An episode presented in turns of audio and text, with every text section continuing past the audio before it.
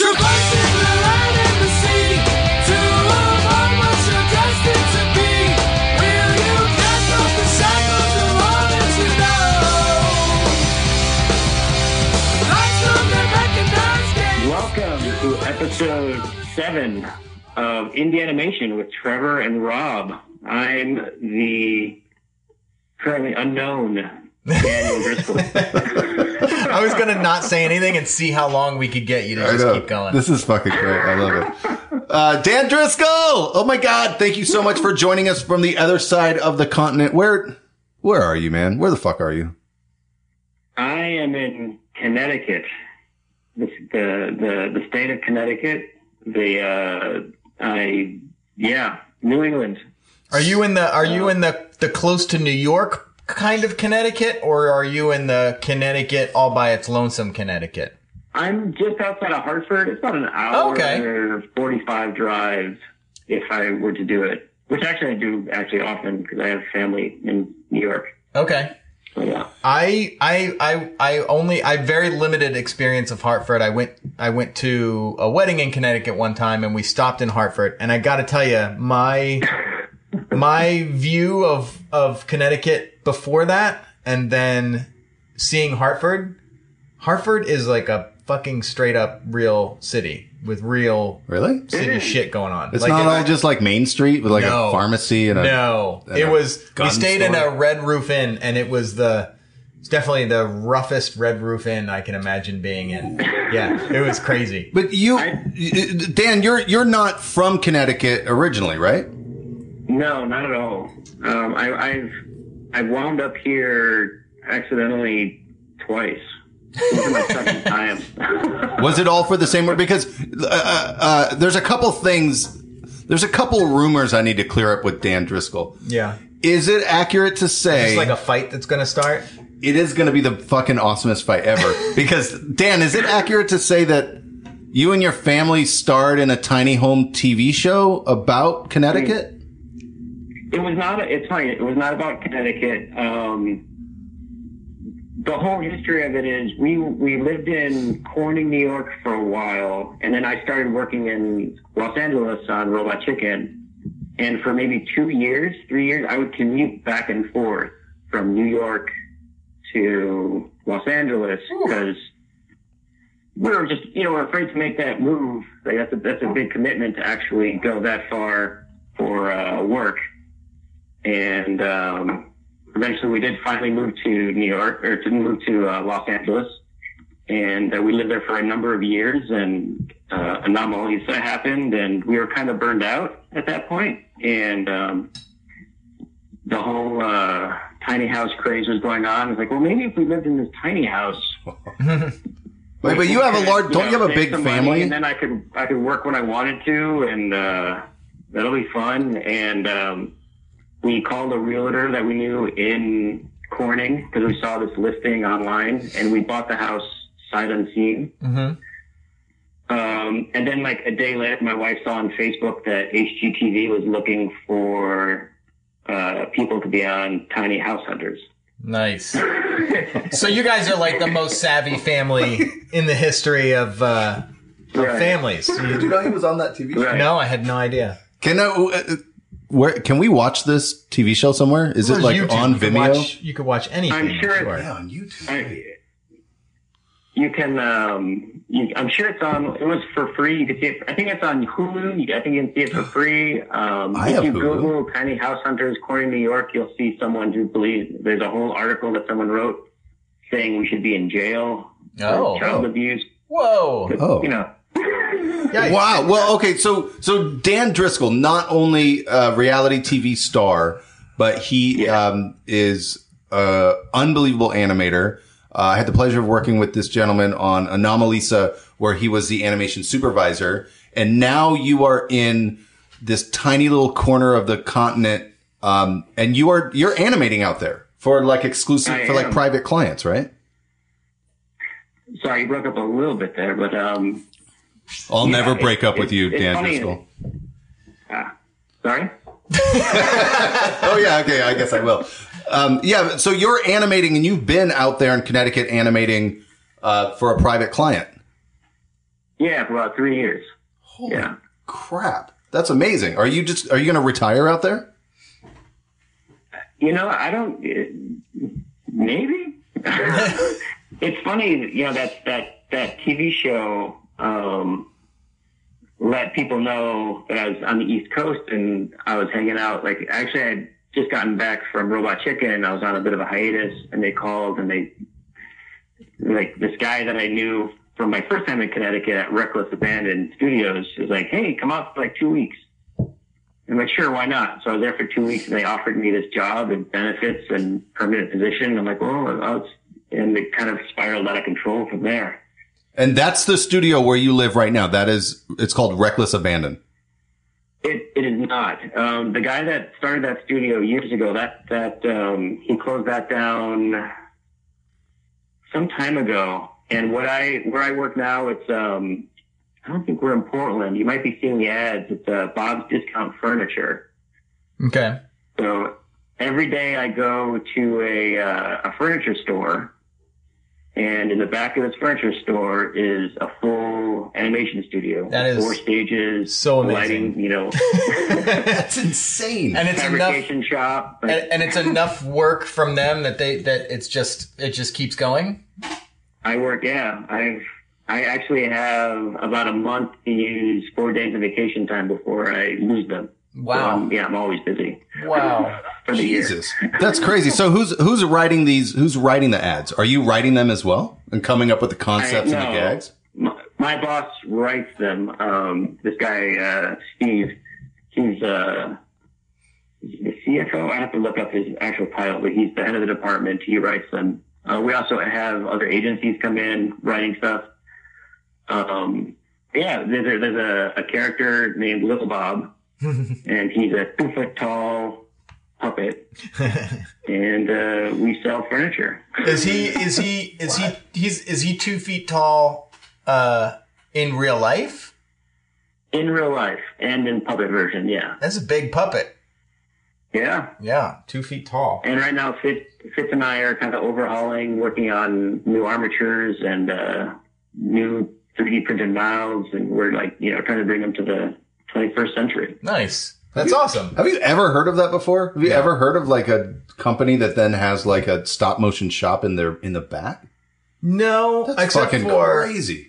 and this would this is for another episode, but the like the Oz West people with the stickbot stuff. Oh, right, right. I mean, there is but they're selling stop motion fucking puppets. yeah, yeah, yeah. Those couches over at Bob's Discount Furniture aren't animating, Right. But you imagine if they know this is what they want to stick with, then it's like, you know, it's a great, it's a. I think every company should model, have this, yeah. right? I think every company should have a stop motion Yeah. stage in Um, the back. But you, th- th- your, I feel like you and Rob and myself were all the same age, probably. Ish. Yeah, we're all the same. Yeah.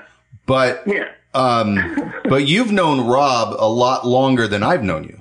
You like you guys were kids together animating like way back in the nineties, right? We were eight year olds. Right. Right? You guys are eight year olds. eight. Well, I'll say that Uh, well, Dan Dan was Okay. animating before me for sure because he was like I I tagged on to the group that Dan is a core member of the group of, which is like because you were on Deathmatch and stuff, right, Dan? I was on Deathmatch with Suzanne. Yeah. So that they're like the you guys are like the the originators, uh, and then um and then I globbed along when everybody moved out west. And, and you, uh, uh, I'm going to steal Rob's line that he likes to use in podcasts and say, um, let's talk about, uh, what do you know what? Let's talk about little, little Danny. Yeah, let's go Yeah. back to little Danny. Let's go back to little Danny Okay. back in, uh, uh, where did you grow up? What was your academic experience like? And did you study animation in college? and uh, Did I do it right? yeah, you did. I just wanted to add the one more key thing, which is like what what brought you into this thing? Like what did you see something when you were really little, or did you just fall into animation? How how what's there? How'd this thing go? Um, let's see. The stuff that brought me into it, I mean, you know, the Rankin Bag, Rankin Bass stuff at Christmas, the, uh, um, Star Wars, like realizing like these monsters were not real and like, you know, these, these crazy puppets that were moving around and, uh, um, I mean, that's that's the first, you know, taste of it. You know, seeing Star Wars in a drive-in theater, and when I was like four, Yeah. um, that was that was a huge thing. Um, but I grew up mostly in the Midwest, and then uh, my family moved to Florida when I was in high school, and uh, uh, I hated it. Yeah, I was gonna say that sounds And, real uh, rough. Especially in high school though, too. I'm I'm I'm in the Midwest, and then when I'm in high school, we moved to Florida. That's like some culture shock right there. But that also sounds like did you have to you had to sever ties with the friends and connections you had made your whole life in the Midwest? Basically, yeah. And you know, it's you know, I my my kids now, you know, they have friends in Los Angeles and New York and I mean all over. Yeah. And it's very easy for them to text and FaceTime and you know all the social medias. They're all still besties, but you know, it's either write a letter or a phone call. You know, Right. And uh, And you're yeah, you lose touch pretty quickly. yeah, yeah, yeah. Yeah. Oh, that sounds terrible. So you so in high school you moved to Florida. What part of Florida? Yeah. Uh, Bradenton, Sarasota, like right in the middle on the uh, west coast of it. Okay. The Gulf Coast, coast side. Um, but I, I- you know, at that point, I was starting to get into art and um, Seafood. realizing that's one of the few things I was really kind of good at. and um, um, so, you know, looking at colleges, um, yeah, you know, uh, I was looking at I was looking at getting out of Florida. Um, and even though, so even though I was like walking distance to uh, Ringling, um, I wanted to get out of there as quickly as I could. and um, Wait, hey Dan, Dan, uh, Dan, let me ask you a question. When you say that you were getting into art and that that was something you found that you had a had a talent for, uh, what do you mean specifically? Are you talking about like doodling or drawing or painting or sculpting? a lot of comic book stuff, some sculpting, but yeah, mostly comic books and illustration. And, um, um, you know, I really liked animation, but I had no idea how it was done. yeah, yeah, yeah. and so, you know, going to, going to, when I, you know, I, I ended up going to the Rhode Island School of Design, knowing I'm going to do illustration or animation. And I figured 2D animation.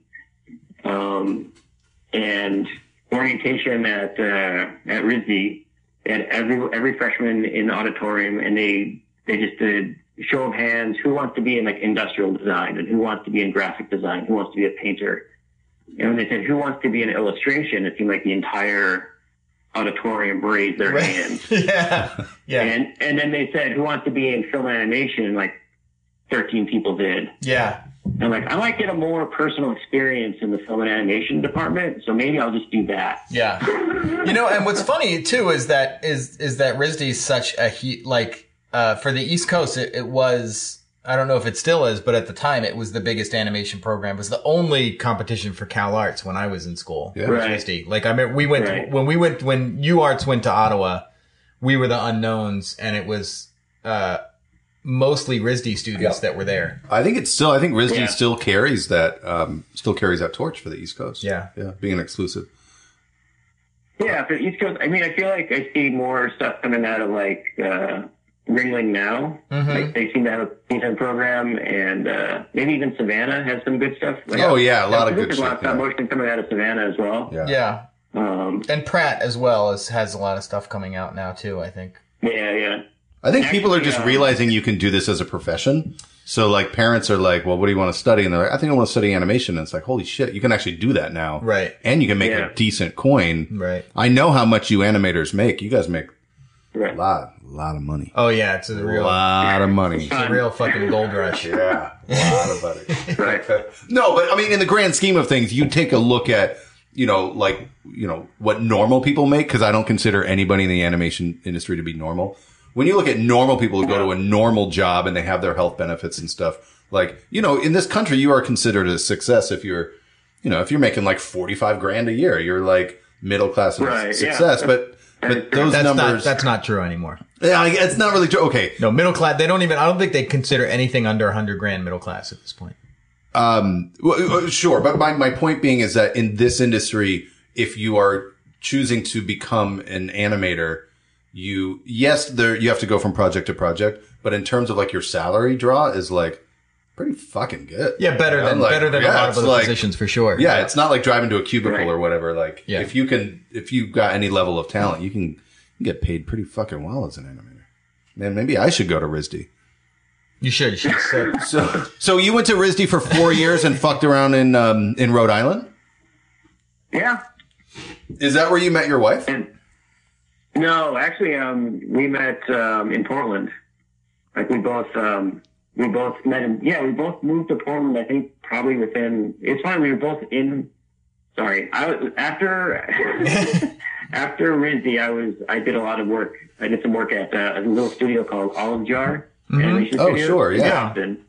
yeah. Did and you? uh, I knew people there, but I think was- I knew them after. I they. I think they were people from before you were there. Like with Sean. Sean Burns Yeah. was before you were at Olive Jar, right?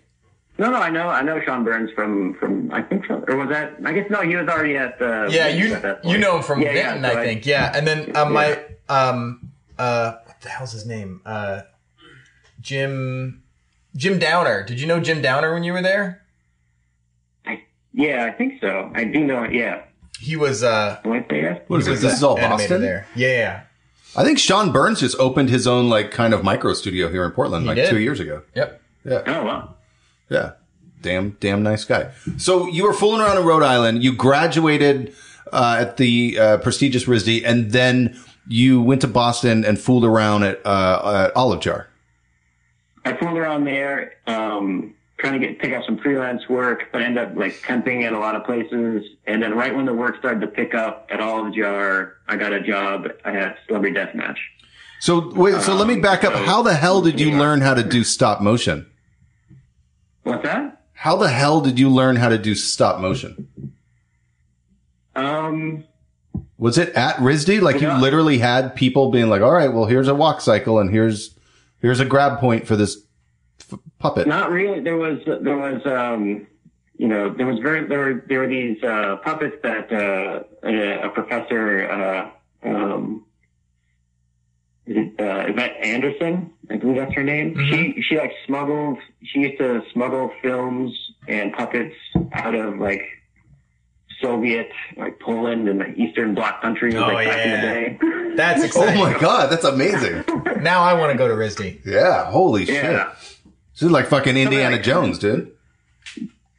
So like we had these like weird armatured puppets that were apparently you know uh, from you know contraband from Russia. Mm-hmm. Were they like that. were they ball and But no socket? one, you know, yeah, they're they're a combination of ball and socket with like wooden block bodies and stuff like that. Crazy. And um, you know, but uh, there was no one.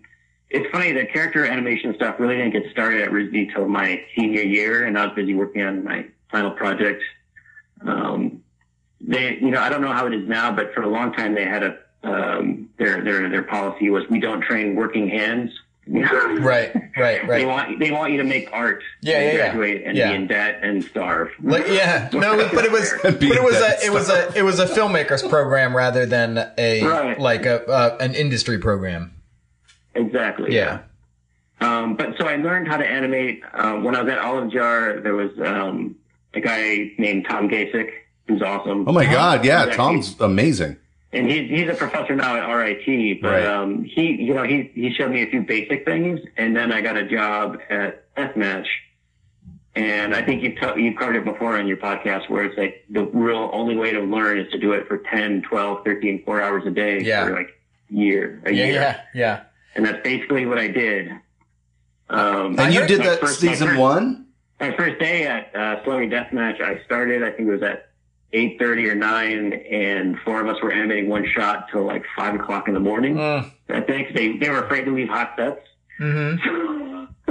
Yeah, 'cause So the- the temperature was changing. And was there again at nine, and to do it again. So I mean, So Dan, I I heard stories uh, about deathmatch, like early deathmatch, and that they didn't have grabbers at first, and when the and a couple people got grabbers, and that like changed the game quickly for the Right. entire. Yeah, we were animating on. We were using Adobe Premiere to uh, Perfect. grab frames. And if you wanted to Makes see it, total you have sense. to render out the movie. You know, it's either you're either using you know Dragon Frame or Adobe Premiere. Makes perfect sense. But who was the Joe Chinaki Yeah. over there who who who unlocked that to be like, you know what? Actually, let's use Premiere. Do you know what I'm saying? Because that actually seems like a pretty revolutionary step. For I think Yeah, that must have been. I. It was it was set up when I got there. That must have been. I'm guessing the animation director at the time uh, when I started was uh, a guy named Greg Pear, and I'm I'm assuming he probably set that up. Yeah. Because it seems like a genius unlock. Because it's like, well, if you got Premiere in your editorial suite and you've got, you know, shit you need to animate and you got your cameras, like, why not just And there put was- the two yeah. together on and there the was stages? nothing else there yet. There was no. There was Right. no other. There was no, there was no dragon. option. Like Yeah. Jamie Cleary was like, Yeah. that- No, you used that the invented that shit. You used yet. the, and it's and, and it's even pre grabber, right? So and it's with- pre lunchbox. Yeah. With Premiere, you could yeah. With Premiere, you could you could could you could frame through, but you couldn't play up to live, or what was the Right. You could you could you could scrub through it. right? Um, but yeah, you couldn't play the whole thing live. You'd have to render out like a QuickTime. yeah, Which back then would take like 10 minutes. Right. yeah, yeah. Because this is what? This is like in the Yeah. 1940s. But I think like Cameron, like Cameron Gray and, and Brad Schiff were there, and I don't know which one of them like said, "Hey, I got this lunchbox," and they started using the lunchbox, and they were like the premier guys at the time, Yeah.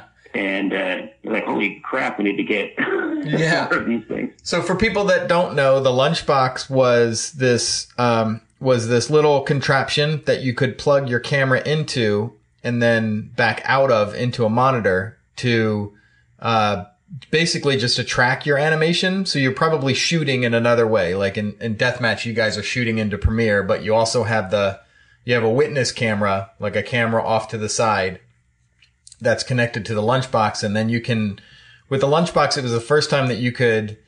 The first one I think hold like 64 frames or something. It's like sixty or eighty, yeah, something yeah, like that. yeah. And you could you can toggle through, so you could frame by frame go through your shot, and you could also play it back instantly at real time up to the live frame. And for the longest time, even when uh, digital technology was booming and, and digital video was, you know, standard and stuff, before Dragon, almost all of the, at least all the ones that I ever used, all of the, the apps and the programs couldn't, they couldn't get to the, they couldn't get a seamless back to live frame. So you would be watching your stuff and there'd be just the teeniest little a uh, delay before you got to your live frame.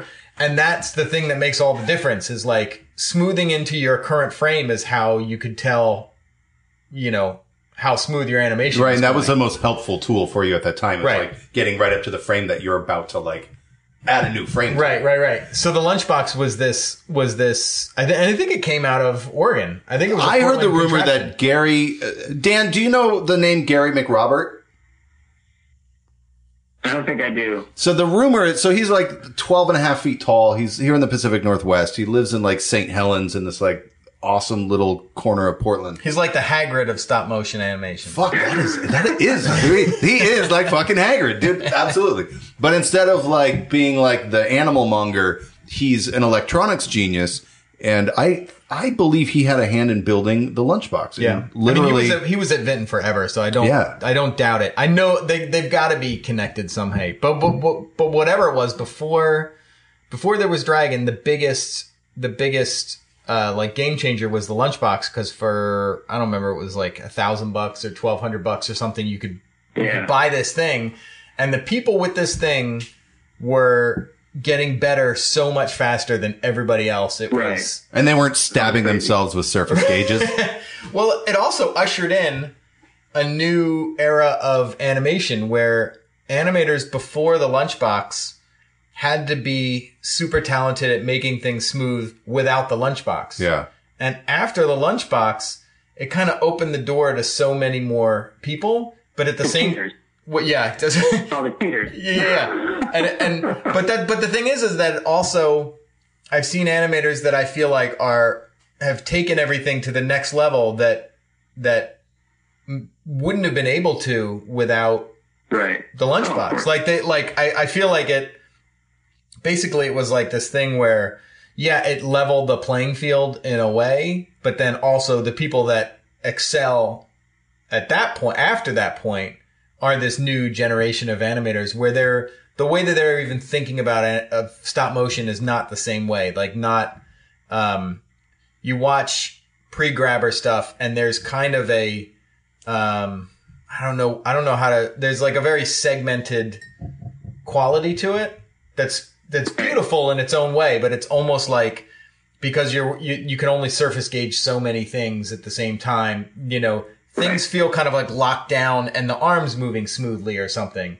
and then after Right. the grabber Well, was- the core of the character yeah. bouncing around and yeah you know That's funny. I, you know, I, I have a deeper respect for the grabber now. We, back in 2010, we were testing animators for a project up here in Portland and we, the studio I was at at the time didn't have, we didn't have enough dragon stations because we were in the middle of the shoot, but we were taking on more animators. So our stage manager just grabbed a bunch of lunch boxes and set them up. So when animators came in to our insert stage, they were actually using the lunchbox as the test, as, Yeah, yeah, as yeah. a way to test yep um, which is fucking fantastic. So, you know, so Dan, I feel like you represent really, really well the idea of the nomadic stop motion animator Yeah. because you've been uh, celebrity deathmatch in New York. Uh, you're working in Boston. You're currently working in Connecticut. You and I work together in Los Angeles. You and Rob work together in Portland. yep Um, And San Francisco, yeah. oh yeah yeah oh wait, Yeah. what was that? What was- that San was Francisco. the the the uh, we were Phantom, uh, Invest- investigators That yeah. was Phantom Investigators. Yeah. No Yeah. shit. Yep. Well, the um, uh, because I'm a Portland boy, the my loyalty is here. So my big question is, how long were you in Portland, and what was your Portland experience like when you were here? Um, I was in Portland for two years, three years.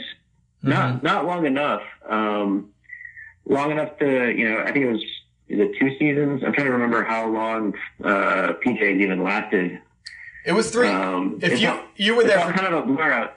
Yeah, I think it was PJ's did did three seasons, and I think you were second and third, right? I was on the second season, yeah. and um, it's all a blur just because you know I met I met my wife and uh, we very quickly had a, a kid and uh, yeah, then we moved then we moved to San Francisco. um, But, but Yeah, you were so you were not yeah. on Gary and Mike. You were only on the PJs. yeah, um, I, I visited Gary Mike, you know, uh, a few times, and it seemed like a little more fun.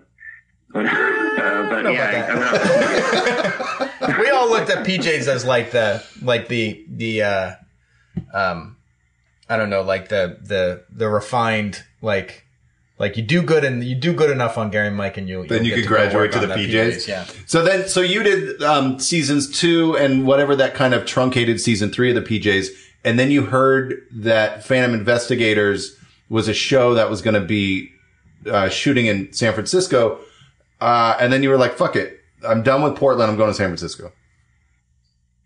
Well, there was just, you know, um, I think you guys have touched on it. I mean, at the time, I think, uh, you know, both shows, both PJs and Gary Mike were canceled. Um, you know, there are all these red flags that Vinton's was kind of like circling the drain. Yeah. And, um, you know, it was, it was, you know, there was, there was enough of a gap where I didn't work where I thought maybe going to San Francisco would be a good idea. Yeah. Um, that turned out to not be true, but, um, wait, wait, wait, wait, wait, wait. Was it not a good idea to go to San Francisco? Don't aren't there songs that tell people to go to San Francisco because it's so great? There are, and we and my wife and I listen to them. Yeah. Um, Wait, wait. I, Yeah, there- it sounds like there's a story here. What do you mean? Talk to me. Talk to me, babe. well, no, I mean, I mean, I, I'm sure you've heard it from Rob. but we all went, you know, when Phantom Investigators ended, um, it had been such a rough year um, for so many reasons. Yeah. Uh, two, two in particular, but uh, um, and the eco- uh, three because the economy was, I think, tanking at that point. Yeah. Um, and we we're, you know, we're looking for work but couldn't find it. And uh, my wife actually got a job that would pay for the move out of San Francisco. Yeah, and San Oh. Francisco Uh, is and that not not uh, or uh, and especially at that time not a good place to to not be working. So the No, problem with right. the Oh. freelance market is that like, and Portland's, you know, Portland's uh, uh you know definitely better than San Francisco as far as this, but it's it's it's not great. But at the time, it was really good. The you know like the, Yeah. the cost of living was low. Um, Here in Portland. in, in Portland. And the the one thing that I that I really noticed in in San Francisco was that like the moment the job was done, it was like you got to get out or you got to have the next thing lined up. Yeah, because your apartment's like three thousand dollars a month. Yeah, like, and the vacancy rate's only like I mean- one It's like fucking crazy. Right. Everything was so was was crazy expensive, and there wasn't um there was no other thing ready to go. But w- is this uh, is this 9/11? Oh. also at the end of That's a Phantom good story. Investigators, when there were people planning on going back to Portland, I remember there were people that were like, "I don't have enough money to rent a U-Haul." right? Oh Jesus! yeah, yeah, yeah. Um, it Um, was it was a crazy kind of time, and you know, my wife was working, so we had you know a little bit of time to figure out um, what was going on. But um, and that was a frustrating thing. Is actually at the time um, there was a director on uh, you know these are one of those missed opportunity things where it's like uh, one of the directors on the PJs, um, Lyndon uh, Barrios, what he became I think was the animation supervisor on was it the second Matrix movie? Yeah, it he, was- He was working on with the Matrix movies in Alameda, the rhythm and and right? um, was it? yeah, yeah. And so we were. I was actually talking to him quite a bit, and um, they were dragging their feet on hiring, and there's all this stuff going on. And my wife and I are like, well, we have to move. Like, we're going to be evicted. Like, Yeah. yeah, yeah, yeah. Ooh. Um, and um, so she flew out with um, uh, Em, the baby, uh, to New York, and my dad and I were finishing the last packing up uh, the cars, and no shit, I was getting into the car, and he called.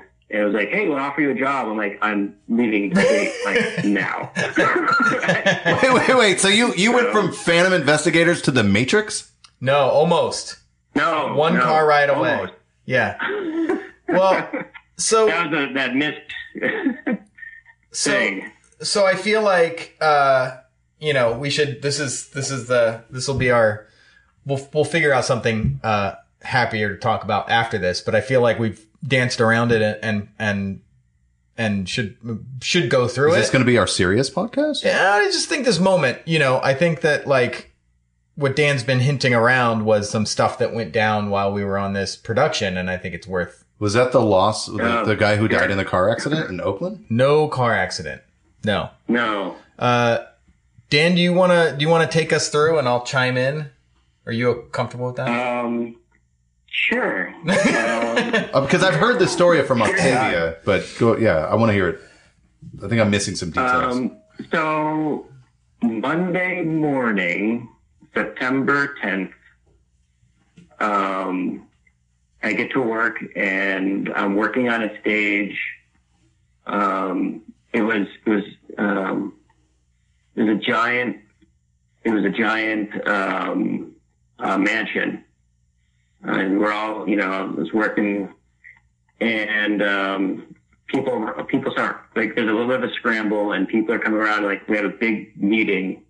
Everyone's getting together for this big meeting. And, um, and, uh, I was joking, and we joked, oh, we're getting canceled. right. Better go pack our bags. Yeah, that's the worst thing we could think of at the time. Right, right. yeah, yeah. Um, and so we all gather around and, uh, and, uh, sorry. Yeah, no. and they, uh, and they, uh, um, they say, uh, um, Billy Green has been shot. Oh, Jesus. He was shot, uh, Saturday night. And I'm like, well, what do we, and I, I can't remember if I said it out loud or not, but I was like, well, what do we, we should go to the hospital. Right. uh, why are we here?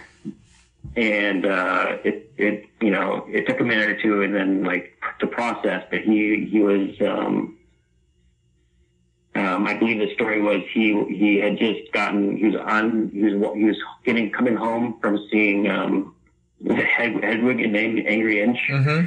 that was the movie. Yeah. And outside his doorway of his apartment, someone walked up and just uh, shot him in the back of the head, and uh, he died in his doorstep um, right there.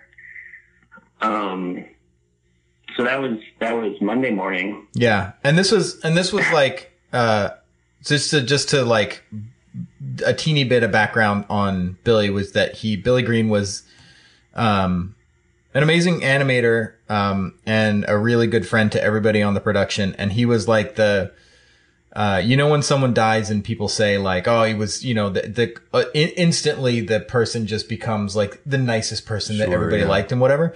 This was, it was. There's never been anyone I can think of in my entire life who who was who fit the bill more. Like he was such an amazingly nice guy. I can't even like, I can't. Anything that I say is is not going to illustrate enough how this this was the person Right. that everybody liked and that who like made the peace with everybody and befriended everybody. And like stop motion community is is a real kind of like a fringy outcasty community. He's like he he's like he was like this unifying glue to this group of outcasts. I mean this it's gonna hit hard if anybody if if anybody died on a production and especially if anyone got murdered on a production but Right. this this was like uh, this insane explosion like i like the everybody was floored and Gee. and it was so instant and unthinkable it was like i can't uh, you know the they they sent us home for the day and and people you know people did different things uh, people came down that day from uh portland uh flew down Right. that day and and had like uh like a I think I think everybody went to the beach or something as uh, to kind of do Yeah. like a quick memorial. I did not go because I was like I I've I've I was weirding out and and went and weirded out by myself. But it was like, um, it was just a Was he was he a Portland guy in terms of animation? Was he like a Vinton stalwart? Billy Green? He was, yeah, Yeah, he was. yeah. At, I met him on the PJs. Um, yeah, and actually, he was he was one of so like Cameron Gray and Brad Schiff. They were on Deathmatch, and they were the first to go to uh, To the- Portland. Right. And then a few months later, uh, I can't remember if both of them came out or if it was just Brad Schiff, but Billy Green was with them. Uh, they came back to New York, and I mean, it was really some sort of like scalping operation. Yeah, yeah, yeah, or yeah. It Yeah. recruiting We all- we all- recruiting Hey, operation. they're here in town, and we all hung out, and they're all like, you know, selling us on Portland, and uh, and they're so, I using mean, Bill- he's the reason. At the end of the day, Billy Green talking to him that like that one Friday night when they all came out, you know, was one of the reasons I I moved to Portland. And Yeah. he's the reason because I moved to Portland. I met my wife and have kids, and Yep. you know, Yeah. How, how far? How far? Um, how long had you guys been working on Phantom Investigators? Like how many episodes or how many months in on this job before this uh, this awfulness happened to Billy? I don't remember. I feel like we're in the last third. maybe. Yeah, yeah, that sounds right. like That sounds right. Because Phantom was what is it one season? Yeah. yeah. It was like twelve episodes or something. Yeah. It's like that's like the doom of most stop motion. At least at the time was like if you if you even get on the air, you know. can make a whole show and maybe no one ever sees it. But it. that's crazy. But so you guys had spent like a year or something all in this tight knit community in San Francisco. This is post Skellington Pictures. It was also, ba- I mean, it was basically a Portland transplant. Like, Yeah, you- like everybody was down from everyone on it PJs and came Gary Mike. from um, uh, Mittens, you Yeah. know. So it, was, it wasn't like Jeez. you know a whole new crew together. It was basically like everyone from Portland went to San Francisco. And Octavia was your was your AD down there, right? She was the one of the coordinators, I think. Oh, she was a coordinator, producer. She- and Ariane Ariane was one of the producers. Right? Ariane was the Yeah. producer. she was the, the Was the main show there. producer. She was the showrunner. Yep. show And- producer. Show producer, not the showrunner, I don't think. No. And and and then there were three, as I remember, three produ I guess she was a producer then, because there I, I believe there were three line producers.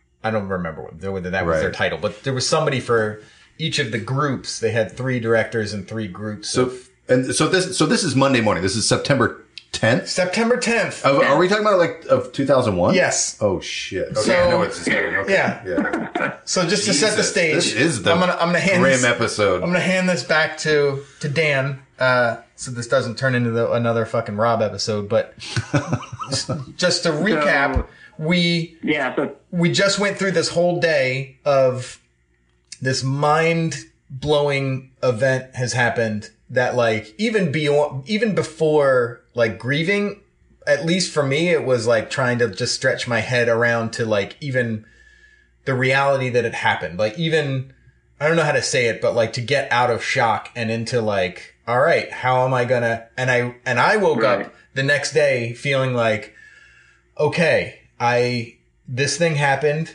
I'm gonna go to work and i'm gonna i can i felt like i can deal with this like me personally. Like i felt like okay this is Right. not you know like like now i can go i i i don't know. I accept that this happened and i can face it. Back to dan. Well, you, you also just think you're going to be with the people. I mean, you know, we were, you know, you, if you're going to be miserable, you might as well be with everyone else. right right right We right might as well all be suffering together Yeah. at work. What was Mousse on um, this on that picture in San Yes. Francisco? yeah So Mousse was down there too. yep Yeah. Okay, so you guys all eat your Cheerios and shit, and and muster the strength to get back in on Tuesday morning, Right. back to the mansion that you guys were shooting in. and then they once Right, again they call another meeting Is that true? Did they really? yeah No, it, well, it's funny for me, like because I, um, you know, I got up and I got ready for work, and and uh, Cindy and getting Cindy and our kid ready for you know daycare, like, and then um, I got in the car to drive. I was living in Alameda, so I had to you know take the bridge over, and um, you guys. I was one of those guys that would listen to Howard Stern on the four-hour delay mm, or was I live? I can't remember how I listened to it, but it was like, you know, I would, I would, I would, I would toggle between Howard Stern and like NPR on the way to work. Like every time there's a commercial, I go to NPR, and the news was just really weird. It, it was, I think the the the Howard Stern feed was like the four hour delay. hmm So whatever time he said it was, that's what time it was uh, in California. Um, but a commercial would come on, and I would go to NPR, and and people are talking like, you know, something bad has happened, and people was like, "This is clearly an attack." I'm like, "What are you guys talking about? Like, Right. What's going on? And and why is my commute so easy?" right well, because everyone was gathered around their televisions and Yeah. shit. Right. Yeah. And then uh, I get to the I get to the studio and we have a TV and people are like trying to stick coat hangers into the antenna to get a signal. oh the And days, the pre-obama box days that's of when, like, television the towers are coming down. yeah oh fuck like, what the, what is going on? yeah Like, yeah it was like um, unreal Oh my god. And and uh, I've got a question. I hope it's not insensitive. Did they then send the crew home again? they asked they us didn't. they asked They us asked us stay. No, no, no. Uh, my recollection of this was like they were like we went, we went and we met out in that, in that like, whatever that eating area again, that outside, Right. whatever. And I think everybody like they were like, so we're not quite sure what to do, uh, but you know, we don't. You guys definitely don't have to work, but if you want to work, great if you did. and I was like, at that point, I was like, yeah, I need to fucking work. Like, I cannot, yeah. I can't Yeah, take yeah. another day of thinking about this crazy shit. And we're, you know, every, you know, like everybody's, you're calling people to make sure, cause that's the other thing is like at the time that this happened, there was also, there was the flight in DC and then there was the, Right. there was the, the crash in Pennsylvania. in Pennsylvania. Mm-hmm. And I think like no one had any inclination of like whether this was uh the end. Like whether I, this was I remember all I was living in Los Angeles at the time. It like, was fucking are there more disorienting. Are there more coming in an hour? Like what like what's you know, so it was just Yeah, really what's the like scope yeah, of there's this? still Yeah. planes. Yeah, there's still planes in the air. Right. And there were, you know, there were times like, or you know, the news was so sporadic and crazy. Like, you know, there was the rumor for a while that all the bridges were closed. Like, Yeah. I was like, how am I going to get home? Right, You know, and right. uh, And they were Um, thinking yeah, like, I what's mean- the? Everyone was worried about what's the next target, right? Because they were thinking like Yeah. every city was coming up with like, well, Is it going to be the BART system yeah. or well, the the Right. the two that that there was a lot of fear over were the bridges. That like the Golden Gate Bridge for symbolic value or something, yeah. and then the Bay Bridge just to shut for the city commute, down. yeah. They were like, if they shut the if they if they blow up the Bay Bridge, uh, San Francisco can't exist without the. Without, I don't know how fucking true that was, but at least that was Sure, I mean, right? That I was mean, the story, yeah. Right. I mean, what are you going to do? Swim across the fucking bay? right. Uh, Holy shit. But yeah, so that put a real that put a real downer on the entire production because it was like Oh my this is god. Oh my god. I don't didn't- remember a heavier two day period for me. But you guys No, went, that- but but then that Wednesday or whatever, and then you know folks came down from Portland to to try to help everybody mend. But that week, I imagine, was fucking awful. And then you guys effectively just got back to business and and finished out the last three or four months of the of the season. Well, you know what? It must have been because I went home for Christmas and came back, so it must have. There was we still Yeah. had some time. We still definitely had some time. Oh, plenty of time left from on this September production. and then through to Christmas Yeah. and then back for the spring. Yeah. Wow, holy shit. Um, but that was the only thing happening at that time. Uh, in San Francisco, Right. in terms of stop Yeah. motion, Yeah, yeah, yeah. not in terms of terrorism. Yeah, yeah, no, I, I, I, I want to say that that was the only that was the only show going on at that time Right. that was stop motion. So when you guys wrapped, it became another situation of that nomadic stop motion experience where you're like, oh fuck, What? do I go to England and work Yeah. for Aardman? Do Yeah. I go back to Portland? no, you can't go to England and work for Aardman Why can't you do that? because What about Gerald Howard? That's he's the only one, motherfucker, dude. He's the only one. Gerald Wait, what about Sue? So wait, so Sue never. Why do I have this idea? that Bartek, Sue? but Bartek is The has- Bartek's like Eastern Europe. He's got like Yeah. 17 Yeah, passports. I think and both. He's probably think works for the CIA. Bartek has a Polish passport or, or some sort of some sort of something that allows for that. But yeah, you can't because that that was always the thing. Was like seems like they got so much great stop motion going over there. Um, uh, but I remember around the time of of um, it was like Corpse Bride and Wallace and Gromit? Wallace and Gromit were happening, and then it was like, all right, can we go over there? And it Yeah. was like not easily, like only if you are the best, and I'm not the best, so I'm not going. yeah, but there, but all that shit is so heavily subsidized by the government that it's in the, everybody's best interest to keep everything as local as possible. Sure. I mean, Every- I think every- those dollars are there to like help Everywhere boost but the here, local economy. that is true. Yeah. Everywhere but the states. Even in Canada, the, the tax rebate for Canadian for Canadian employees for Canadian productions is, Yeah. is is huge. I want to, yeah. before I die of liver failure, I want to work in a country where the art is subsidized to the point where I can be so fucking risky in terms of the storytelling, Mm-hmm. Yeah, yeah. where you don't have to worry about turning Yeah. a dollar. Yeah. Like, I just want that once. I know it's not a sustainable business model and people have issues with subsidies, but like, Yeah. fuck. You know what I'm saying? Like, what if, what if? Um, so Dan, your wife got a job somewhere, sometime after or toward the end of, of, Yeah. of this picture and brought you guys where geographically? Um, it was upstate New York, um, a, a small town called Monticello. She was she got a job at a uh, residential um, facility for children with uh, severe mental and physical disabilities. Holy cow. Um, and uh, you know, for for a few months, I was you know I was still like sending out reels and resumes and demos and trying to call people, but there was just there was so little going on. Yeah. Um, Yeah. Even the And, commercial uh, world took a major hit at that time. That's when I learned CG Yeah. was this exact time. Really? I'm not kidding. Right. I, I like I literally felt like I need to learn CG because there's no jobs. Well, can I ask, because you guys are contemporaries and you guys have known each other for a long time, I actually want to ask a personal, the same personal question to both of you guys is that when you leave a big production and you create an instant family with people and then that production's over, like, um, Phantom Investigators, do you guys go through a period of um, just basically like classic depression? You know, for like a time period afterwards when you, when you don't have work and you're not around that work environment? You know, at the end of these pictures? I'm gonna let Dan start that. one. Yeah, I mean, I think, I mean, it's a pretty, it can be a pretty mixed bag. You know, um, at the end of a, a Anomalisa, you know, you, you know, you're kind of relieved. But that was a tough. Well, that was a really tough job. something, but you're also just really depressed because, like, what do I now? What do I? I just did this amazing thing. What do I do now? Yeah. You know. So Yeah.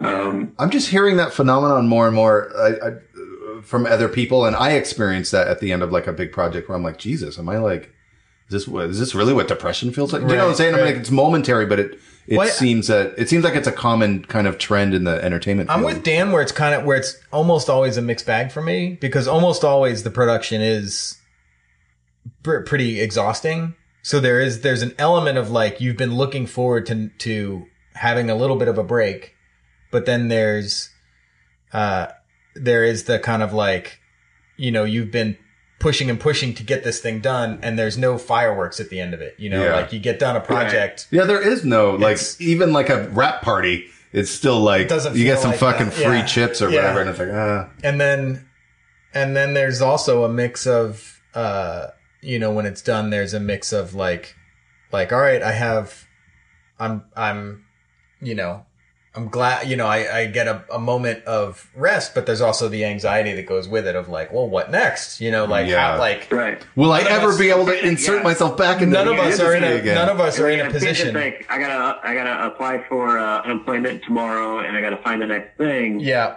You know, especially like in Los Angeles, where it's like, you know, it, you know, you can't last too long on uh, on unemployment. No, so no. gotta- No, but you- gotta find that. There's always that scramble. Yeah. you But how That's one of the long- things that led us to leave. How how long were you how long were you not depressed in that small town in upstate New York when your wife was doing God's work um, and you were you were sending resumes and stuff out? How how long did that period last before you got your next stop motion gig? Uh, it was actually a long time. I actually, um, um, in in that area, someone with a college degree is actually, you know, kind of a rare commodity. And I don't know why I'm laughing um, about that. That seems And I said, funny. well, if I go, if I start, if I get my master's in uh, special education, will you give me a job? And they're like, sure, you can, you can have a job here. And like, I walked in and they made me a teacher of a classroom. no prior, it's, it's literally like I walk in and suddenly I have to like for you know ten hours I have to take care of these eight kids with like two assistants. holy shit And these assistants have been there for like ten years, and I'm like, hey, it's my first day ever. My wife's a speech pathologist, so I right know stuff. yeah yeah yeah Is that what you were doing? Is speech pathology? No, I was no, that's what my wife does. I was doing. Mm-hmm. Teaching them how to I animate? I I was trying to I was like, taking some cues from her, but you know it's you know you get these kids and you feed them breakfast and then you you know you might read stories to them and then you have to like you you, you try to keep you know treat it like a real classroom where you're you know you kind of teach them about like stuff like and you they these these nonverbal kids have to make you know choices to like did you learn from this lesson or did you do this and then mm-hmm. you you Wow. take them for a walk and show them trees and talk about leaves and how they That's beautiful. and then you take them swimming and um, you do physical therapy with them and um, you give them lunch and you do all that again and then uh, at the end of the day you send them back to their dormitory And then you And, uh, and then you were like, this real work is for the fucking birds. I want to go play with some really, yeah. dolls. Yeah, I want to go push I some was puppets actually- around. I was actually really good at it Yeah. um, but um, From from being a father, from being a really good like, dad. you know sorry Was it because you would you had already had a child? Uh, you had already had a child by that time, and that you were you were groomed as a father, and that you kind of knew how to how to have a bedside manner with children. Maybe that could be a maybe. I was just trying. I don't know. May that that actually makes a lot of sense. Um, but it, you know, it, it's funny. You know, you would like to think that everyone is on the same page as far as that goes, but the politics of the place got so crazy that my wife and I are like, we should, and and Monticello, New York. I mean, it's a it's a very special place, and and we want we after a year we we left Mhm. Yeah, yeah. and we moved to Corning, New York, um, for the first time because my wife had family there, and um, it was pretty. And after, actually, we moved to Corning, and that you know, still looking, you know, I'm like, well, now I'm unemployed again, so um, I'm going to look for more animation work somewhere, and uh, um, And, and that somewhere turned out to be Los Angeles. No, actually, that that somewhere turned out to be a uh, TGI Fridays hosting job. Really? Like at the podium and like where you have buttons on and all that sizzle or whatever they call it? Oh yeah, yeah, yeah. Um, that was that was probably that was probably the rock bottom right there. But did you feel at that point in your life, uh, after coming from uh, that teaching environment with those, with the, the children with, with, um, you know, with, with se- severe situations, and then now being a host at a TGI Fridays in some town in New York, did you feel as if perhaps, um, your experience with stop motion was over and with the entertainment field was that, that it was done, that you, you were going to start like a new chapter in your life? well, I mean, I was always still, you know, I was still looking and still, um, you know, I was doing a lot of photography at the time, and uh, but I was still looking for animation work, and um, uh, right about that time. So I, I think I was like four or five months. It was funny. I had just gotten promoted to busboy at TGI Fridays, which was a real step up because I wouldn't have to deal with people. So Oh much yeah. Just with dirty dishes. Yeah. front. and um, uh, and that, that's when I got hooked up with uh, Michael Bannon uh, from Reckless Abandoned Studios in Connecticut. And so um, I went out there and ended up working on uh, Fisher Price Little People for about almost a year. Oh, Doing sure. the whole season of that. Like it's the packaging, like these DVDs would come with the toys. Oh yeah, I knew that. My kids knew those well. Discovering Yeah, Maggie, You're, you're welcome. discovering fun. With uh, that that was uh, what's his name? Uh, Neville. Aaron Neville was the was sang the song. Yeah. No, was it really? Sang the song. Discovering Maggie. Dude, I can't that's do. a, I that's can't a, do Aaron Neville. That's a grab right there. That's Oh, yeah. fantastic. Hey, uh, the sun's starting to set, so I'm going to turn the light on in the uh, living room slash studio here. Oh, let there be light. So, um, so you didn't go to Los Angeles. You um, stayed in New York. Where was that geographically? Were you still commuting when you worked at Reckless? Yes, um, I got like a small efficiency. I mean, we were not going to move to Connecticut on some. You know, this is this is kind of the start of the whole. I'm not moving my family for some you know fly by night studio. Right, Like right. I don't know, like you know, why why take another you know San Francisco risk? Um, and so I got like a, a small efficiency, and uh, um, yeah, we were. I worked on that project with you know Chris Calvi, who else? Uh, Wendy Fuller was there. Oh, Yeah. yeah. Um, um, Harv was there. David Harv, yeah, Yeah. Harv. Uh, What? uh, Yeah, that's where and he's. Liz That's, that was his there. big st- entry met. into stop motion. Bullshit. Wait, really? He and his wife. Yeah, No way. See, that's Yeah. I don't know much about his lineage. Like I know about more about the other two. At, I think I saw some pictures but- there of him without a beard. No, Yeah, I know. Yeah. Isn't that crazy? that's really crazy. I might be able to dig some of those out. I feel, like, I feel like I'm learning more now. So, oh, so that makes sense. So you were there. So you were at that studio for a while, and then Yeah. you, um, and then you went to Robot Chicken. No, actually, uh, right towards the end of that were these rumblings of some weird stop motion show starting in, in Los Angeles. And that was Robot Chicken, and people were talking about it. And I'm like, I don't know if I want to. Like, that seems really far. Yeah. and um, uh, towards the end of that, uh, we, my wife got pregnant with our second kid, and uh, and then the job uh, just abruptly ended. Uh, Hasbro, Hasbro, Hasbro just pulled the plug on us because we were really behind schedule and like all this craziness. Um, and so they pulled the plug on us, and so again, quite abruptly, we were unemployed. And I, you know, luckily, I just had this efficiency. I could I could pack up and just move back to Corning, New York Yeah. um, actually, but also on um, the animation uh, director supervisor on, on the Little People was um, Tom Gasek, who I know Oh, from right. Jar. Yeah. And he, he was just finishing his master's program.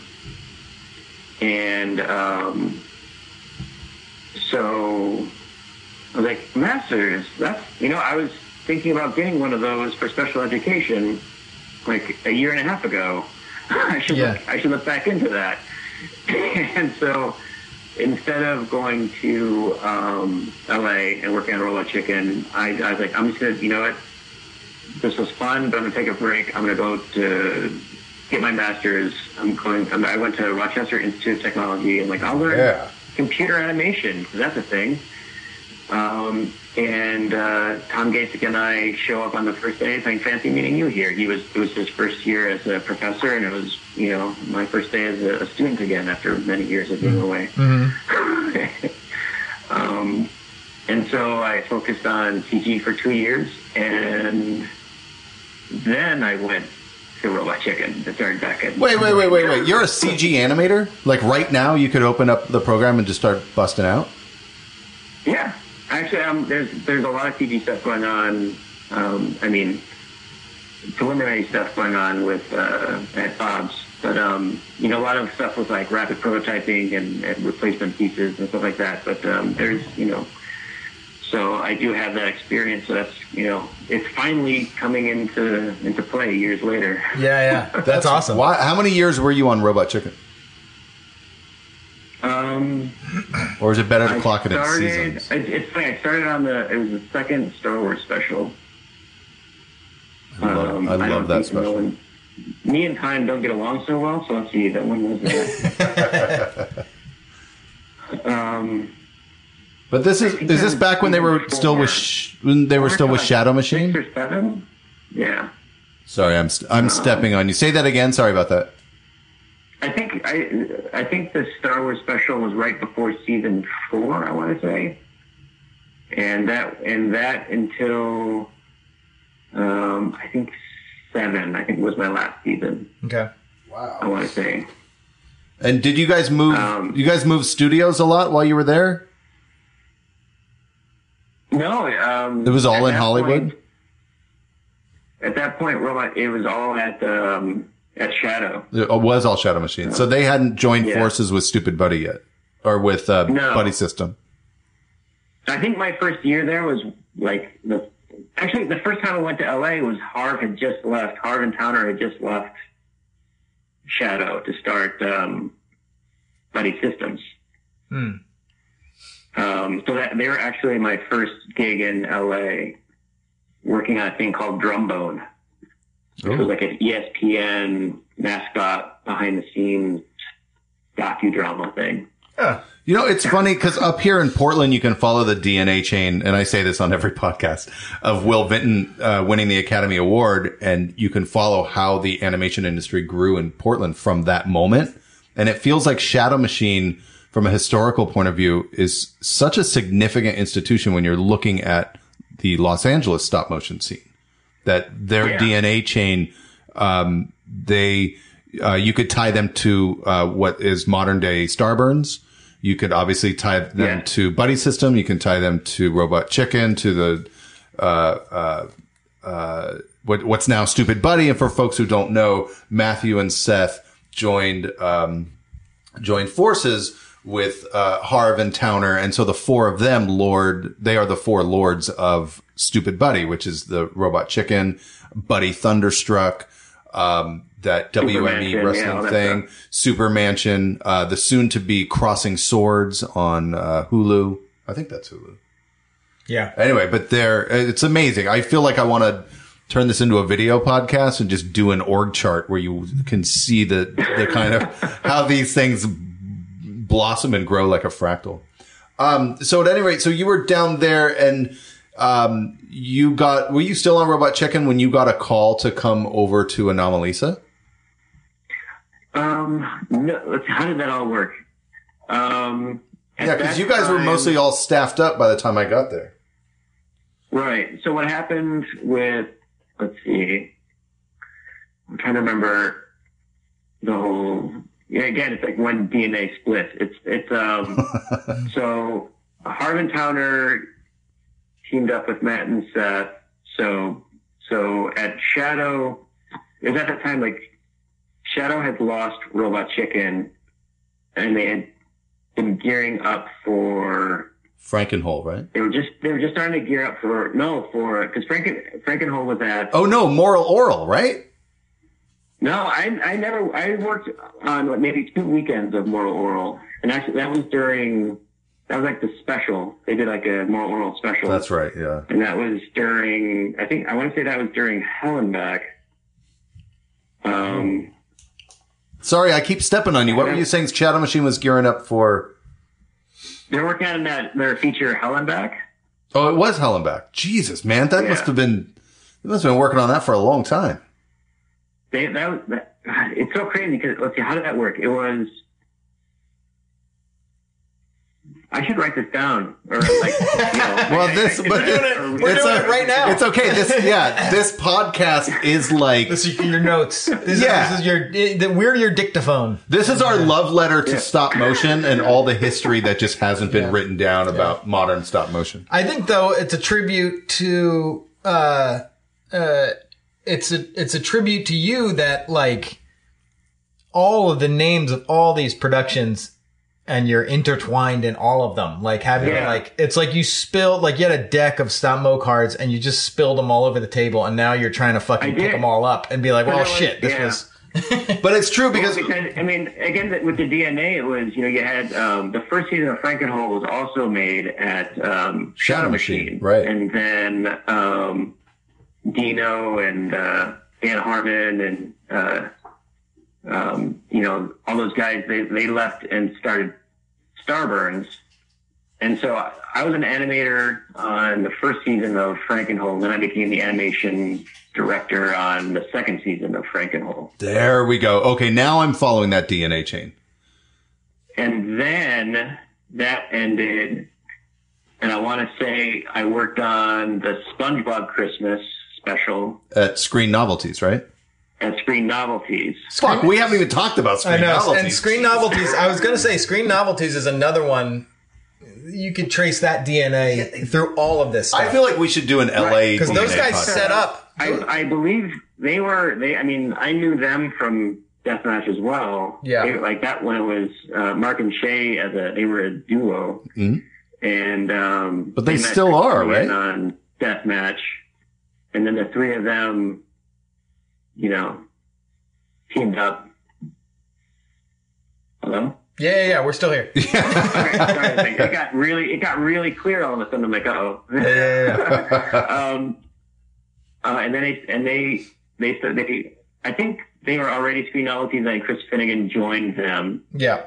but the three of them set up Shadow to produce the Right. first season or two of Robot Chicken. Yeah, because didn't it start? Wasn't wasn't the didn't Robot Chicken start out of some other thing that was web based that they yeah, all worked it on? was it was just Matt and Seth. yeah, and it wasn't called Robot Chicken yet. It was called. It was No, like. it was- Sorry, go ahead. no, I don't. It was called something else, but I don't recall what it was called. At the Yeah, time. But it was just the two of them fucking around because Matt was the editor of Wizard magazine and they both were like super into toys. And they had And, done those comic strips in in uh I don't In know what magazine, it was yeah. in the magazine. In the yeah. magazine, yeah. So so Mark and Shay are setting up what would then become Robot Chicken. So in a way, even though they weren't yeah. done it doing it under uh Screen Novelties, Screen Novelties Right. is, is this is this snake that goes through it and everybody knows and, and has worked with those guys. And they're all now Yeah. And if you haven't, you're nothing.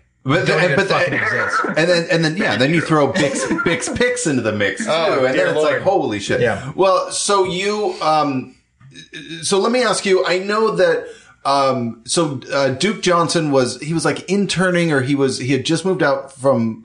He had just started kind of working around Frankenhole. I don't know if he had a, an actual role on it, but there was one unproduced episode and that Duke had the available time and he had convinced some other folks on Frankenhole to basically just shoot the episode with like three people. And that got the attention of Dino and Dino was like, holy fuck, this, this kid, you know, just took it upon himself to like make an unproduced episode. Did you have anything to do with, with that kind of like rogue unproduced episode?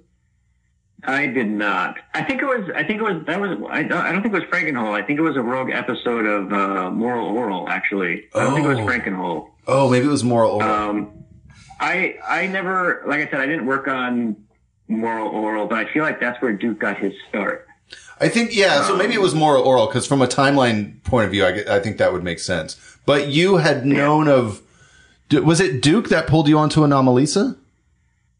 Well, he pulled me on. Well, I mean, he, we met on Frankenhole, and um, Oh, because you were the animation director. on the second on the on the first season, I was just an animator, and you know, Shadow like just hired me from you know, Robot Chicken was ending, Frankenhole was starting, and so it just kind of rolled over into it. Um, and so that's how you know, uh, Dino and Duke they show up, and you know, basically we're already crewed with everyone who was there before. Right. So. Um, and most of those people they knew from Moral Orel anyways, because that was also Shadow Machine. Right, right. But so, but then at some point in time, they made the decision. You know what? This Dan Driscoll guy should come over and lead the entire animation charge and team and style for this Charlie Kaufman picture. Yeah, I don't know why they decided that, but yeah, Is it because you're fucking? Is it because you're amazing and you've worked on 35 different projects? well, I okay. So I have to tell you that. So Dustin Martian, who uh, produces this podcast for us, um, earlier today when I was telling him who um, who we were getting uh, on the podcast today, I was like, I described you as being a celebrity, um, and I mean that because your fucking name, just like Rob said, your name comes up in basically every conversation we have that involves stop motion. And now you're hiding in uh, in Connecticut, like the Unabomber. Hiding in plain sight, Yeah. like some sort of Plain predator. That is so bad. um, so you, uh, so af- what did you do after Anomalisa? Um, after Anomalisa, let's see. After Anomalisa, I I feel like I was at. I think I did some Super Mansion and Robot Chicken. Oh, you did. at So you went back was, over there. Was right around the time when um, um, I was thinking about we were we were like looking at like just getting a break. My my oldest daughter, who was you know, uh, she was about to start high school, and the idea of like LA high schools were not appealing. Mm-hmm. Um, and um, I mean, we you know we talked about Anomalisa, but we haven't talked about all the other things we did while we were on Anomalisa that just kind of led to like You mean like you and I doing I a really- pilot for Disney? really kind of burnt out and and burnt on the whole like I felt you know at the at the end of it I you know um How many pro? Dude, seriously, I, I Dan. like, pretty yeah. big break I think so Well, because while you're animation supervisor, you and I did a pilot for Disney. Then we did Yep. another pilot for NBC, yes and then we did. and and we did uh the Lego oh my god, Cop. dude! Oh my god, the fucking Lego project. It was a Lego movie DVD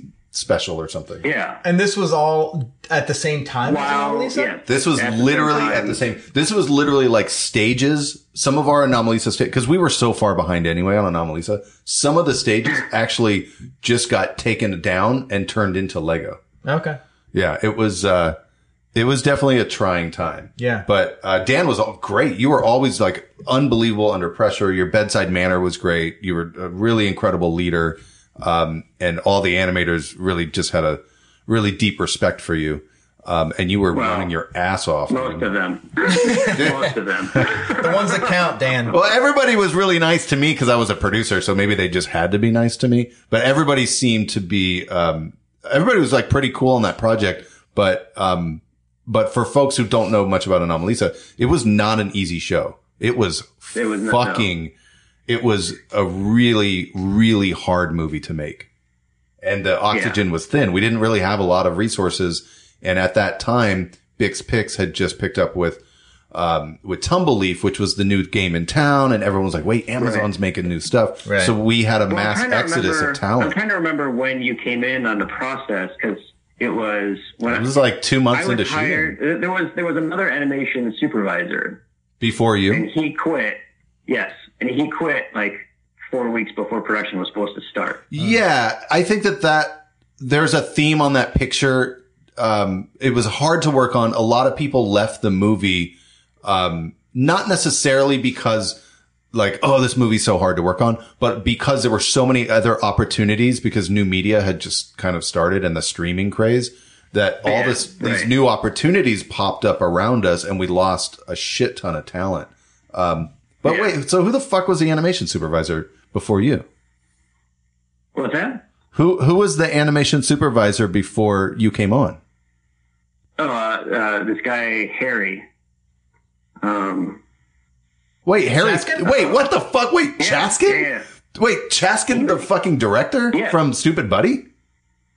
Yeah. We got to get Harry on this show. I like Harry. He always sounds like he's on Valium.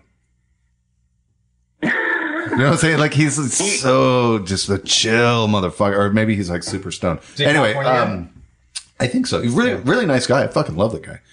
Um, oh, it was Harry.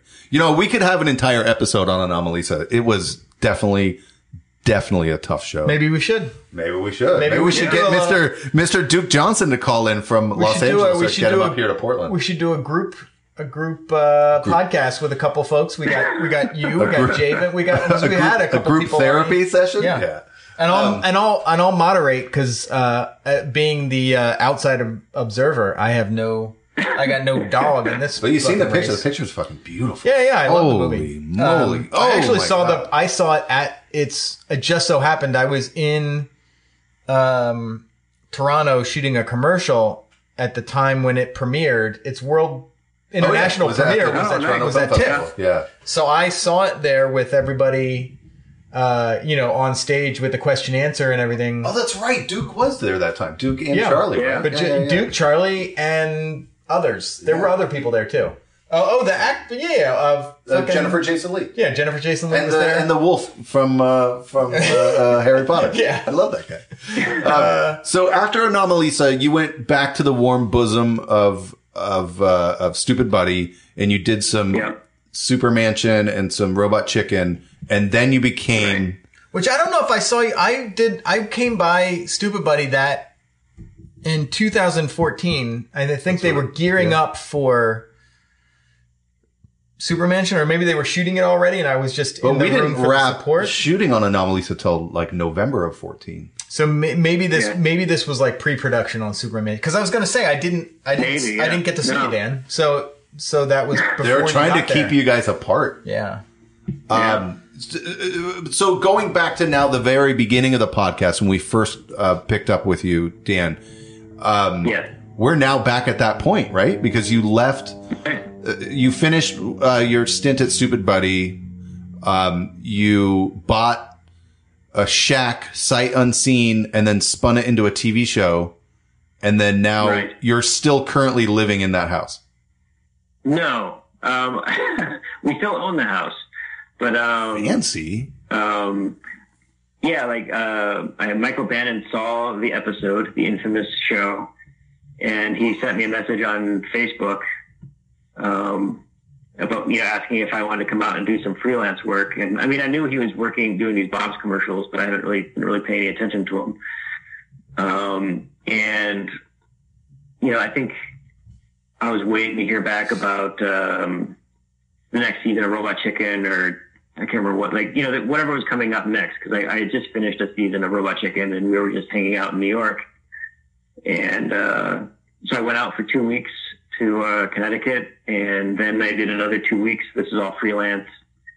And um, he offered me a job. And um, awesome. like it's full time. Yeah.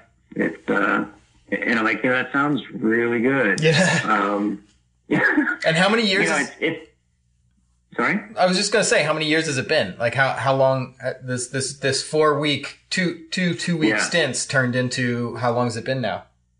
Uh, the end of this month will be three years. That's amazing. Holy cow. In stop motion terms, that's like an eternity. yeah. Jobs don't last Yeah. that long. I think that, yeah, like I said earlier, this just seems like such a unique situation. I've literally never heard of anything like this before, except for like, there's that kind of like Oz West situation out Yeah. here. Um, but that's really amazing. And Dan, I, I feel like this couldn't happen to a better guy. Your skill set is unfucking believable. You're an amazing animator. You're a great leader. Uh, and as it turns out, you're a pretty fucking nice guy too. I have my moments, thanks. Yeah, absolutely. I mean, I do remember the moments, and I think we talked about this with Javen, was um, coming back to the studio at Anomalisa after getting shit faced with the crew. Yeah. Coming back at like 10 o'clock at night and uh, finding you and several others playing Star Wars in the. Uh, You know, I was, Upstairs I was room. listening to that podcast last night on the way home from playing X-Wing. at the game store. I'm like, I'm like, that bastard doesn't even play anymore. the hell's wrong with him? Full circle. So, But- yeah. Do you remember you you and I were literally talking about X-wing? Like it it was we were pitching Disney and you and I carpooled that day. We were in my old beat up BMW and we were driving to the Disney television. I think it was Disney TV. And you and I instead of talking about the pitch, you and I were just talking about X-wing.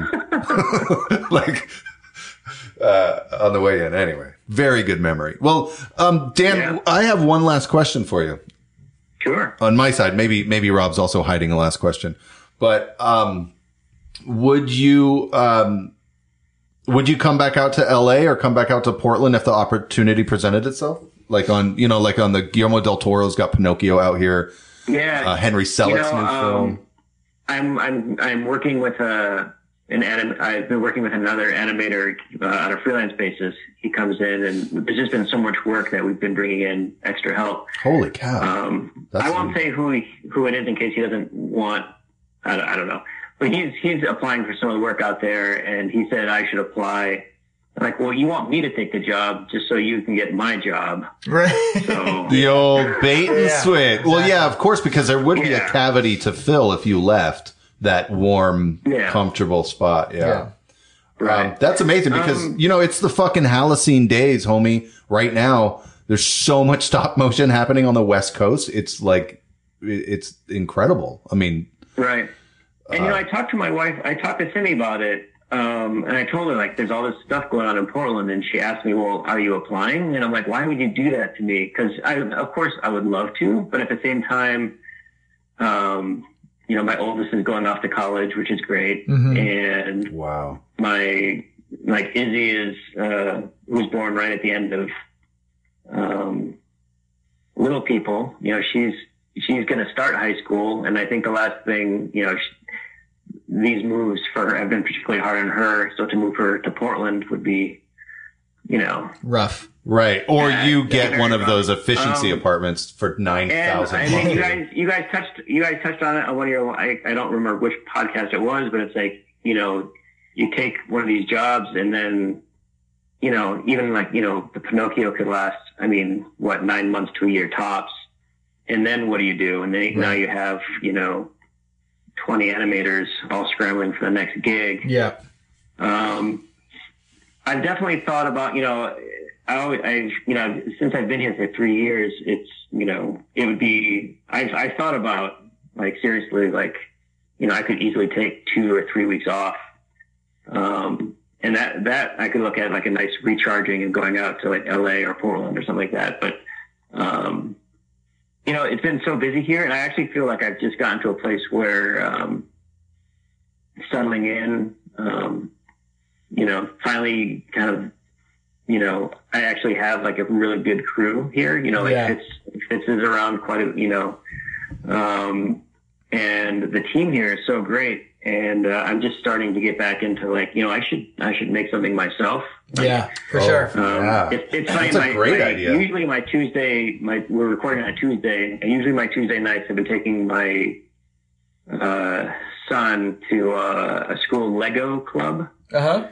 And so I, I, I put him in the door and then I sit down in the hallway and I start drawing Yep. and start sketching stuff out again, which is something like I haven't really had time for, but now, you know, Oh. Um, Dan, Dan, you should do more, it. More of a thing. So you know, I mean, there's a lot going on, and uh, I, you know, I would never put it. You know, you can never say never, and you know, like I said, maybe there's going to be a time where I take, you know, a couple weeks off and just, you know, it'd be it'd be good to see, like, it'd be good to to see you, Rob. You know, Yeah. Trevor. yeah, likewise. Well, you know, Um, Dan, I would, it feels to me that, uh, especially if you have the facility at your disposal, that, um, that's also a rare opportunity. It feels like, um, Yeah. maybe the world should see an original Dan piece. Do you know what I'm saying? Cause you've worked on so many projects and you've worked on stuff that other Right. people have written and that, you know, all the designs and stuff have been laid out before you. But I think that would be a really interesting meditation to see what, uh, yeah. what your of gods and monsters is. Uh, but also, I'll just let you know, I, I can't disclose what it is, but, uh, I think I'm going to take a, a producing role on a Netflix picture in LA soon. Um, and that we might be needing some animators, even if it's like, you know, a short stint. So we can have another conversation about that later. Yeah. Um, but also, dude, Dan, thank you so much for taking the time. that We've had uh, uh, almost an hour and a half of just full tilt boogie catching up, and it's it's amazing. Yeah, I feel like great. I haven't heard your voice in a long time, partner. Yeah, it's been it has been such a long time. It's crazy how how that time passes. That Anomalisa time. Yeah, Dude, it- right? What it was is- it? It was like five years ago. And that's the thing is like, especially the, you know, the further we get into this thing, the, the faster all that stuff goes. So I'm just really like, yeah, Yeah. to me, Anomalisa seems like that just happened, right? But it's crazy. But in this conversation with Dan, we went from the conception of his first child in Portland to the fact that she's going off to college. Yeah. Like, holy Yeah. Yeah. breath of time. and he was the, that's there where, were, yeah, there were days I would show up to work at Vinton. My wife was, uh, it was her last year of grad school, um, in Portland. And there were times when she just couldn't have the kid. So she would come by the studio, drop her off, and I would have her in like the Bjorn in front of me and I'd reach around her and animating puppets. yep. Okay. hoping, hoping, hoping her reach wasn't quite long enough to reach like Thurgood. Right, Yeah. exactly. Yeah, yeah, yeah. She's your assistant animator. That's awesome, dude. Yeah, well, yeah. Dan, it, it uh, like I said, your uh, the life that you've carved out for yourself over there in Connecticut sounds it sounds amazing and and amazingly unique. Um, you are uh, an awesome human being, and I uh, I would love to figure out a way to maybe work together again in the future. That'd be fantastic. Fitz and I have been talking about projects and stuff. So I mean, we're, you know, we're we're in a really good spot where it's like, you know, we have this. It's, you know, this is this job. It's it's nine to five. Like at Right. five oh five, I'm like turning Yeah. off lights and walking out the door. Yeah, And then it's And it all, time. it's it's never going away. yeah, Knock on wood. right. Um, Wait, can you tell Say it Fitz tomorrow at work? Can you tell Fitz that we've name dropped him on this podcast? That uh, course. he's such a badass motherfucker. So uh, uh, he goes by Fitz because his last name is Fitzgerald. He also goes by Jason, even though that's not his real name. His real name is like Richard Fitzgerald. Is that right? oh, I don't know. you know, I did not know that part. I thought it was just Jason Fitzgerald. Yeah, he's a rock and roller, that motherfucker. Yeah, I love that guy Yeah. to pieces. We just we did this awesome Gus Van Sant thing last year together. It was fucking awesome. Anyway, um, uh, you're amazing. Tell Fitz that we say hi. We miss him. Um, I will. And let's uh, let's stay in touch, partner. Yeah, it's awesome talking to you, man. It's been It's too been long. great. Yeah, it's great to catch up, Rob. Yeah. Well, uh, and and and I think it would be fun to. Uh, I'm I'm volunteering right now to monitor a uh, an Anomalisa uh, episode, so we'll we'll hook that up. I think that'd be great. I Yeah. think that the uh, there's a lot of really awesome stones to uh, to lift up on that picture. Yeah. Cool. and bash each other's heads. in. Yeah, exactly. and then beat our own fucking heads in. That was a tough picture, but everybody survived. Anyway, uh, you're an animal. Um, uh, uh, I know it's really late in Connecticut, and you're an old man, so thank you for staying up late Oh, with us, man. Yeah. Nine o'clock is very late. Yeah. Dude, cheers. Yeah. right. So, Dan, thanks again, man. Thanks, Dan. no problem. Anytime. Yeah. Let me know when Anomalisa happens. We'll do. Oh my God, yes, round table, baby. Yeah. All right. Cheers. Thanks, Dan. All right. I'll talk to you later. Bye.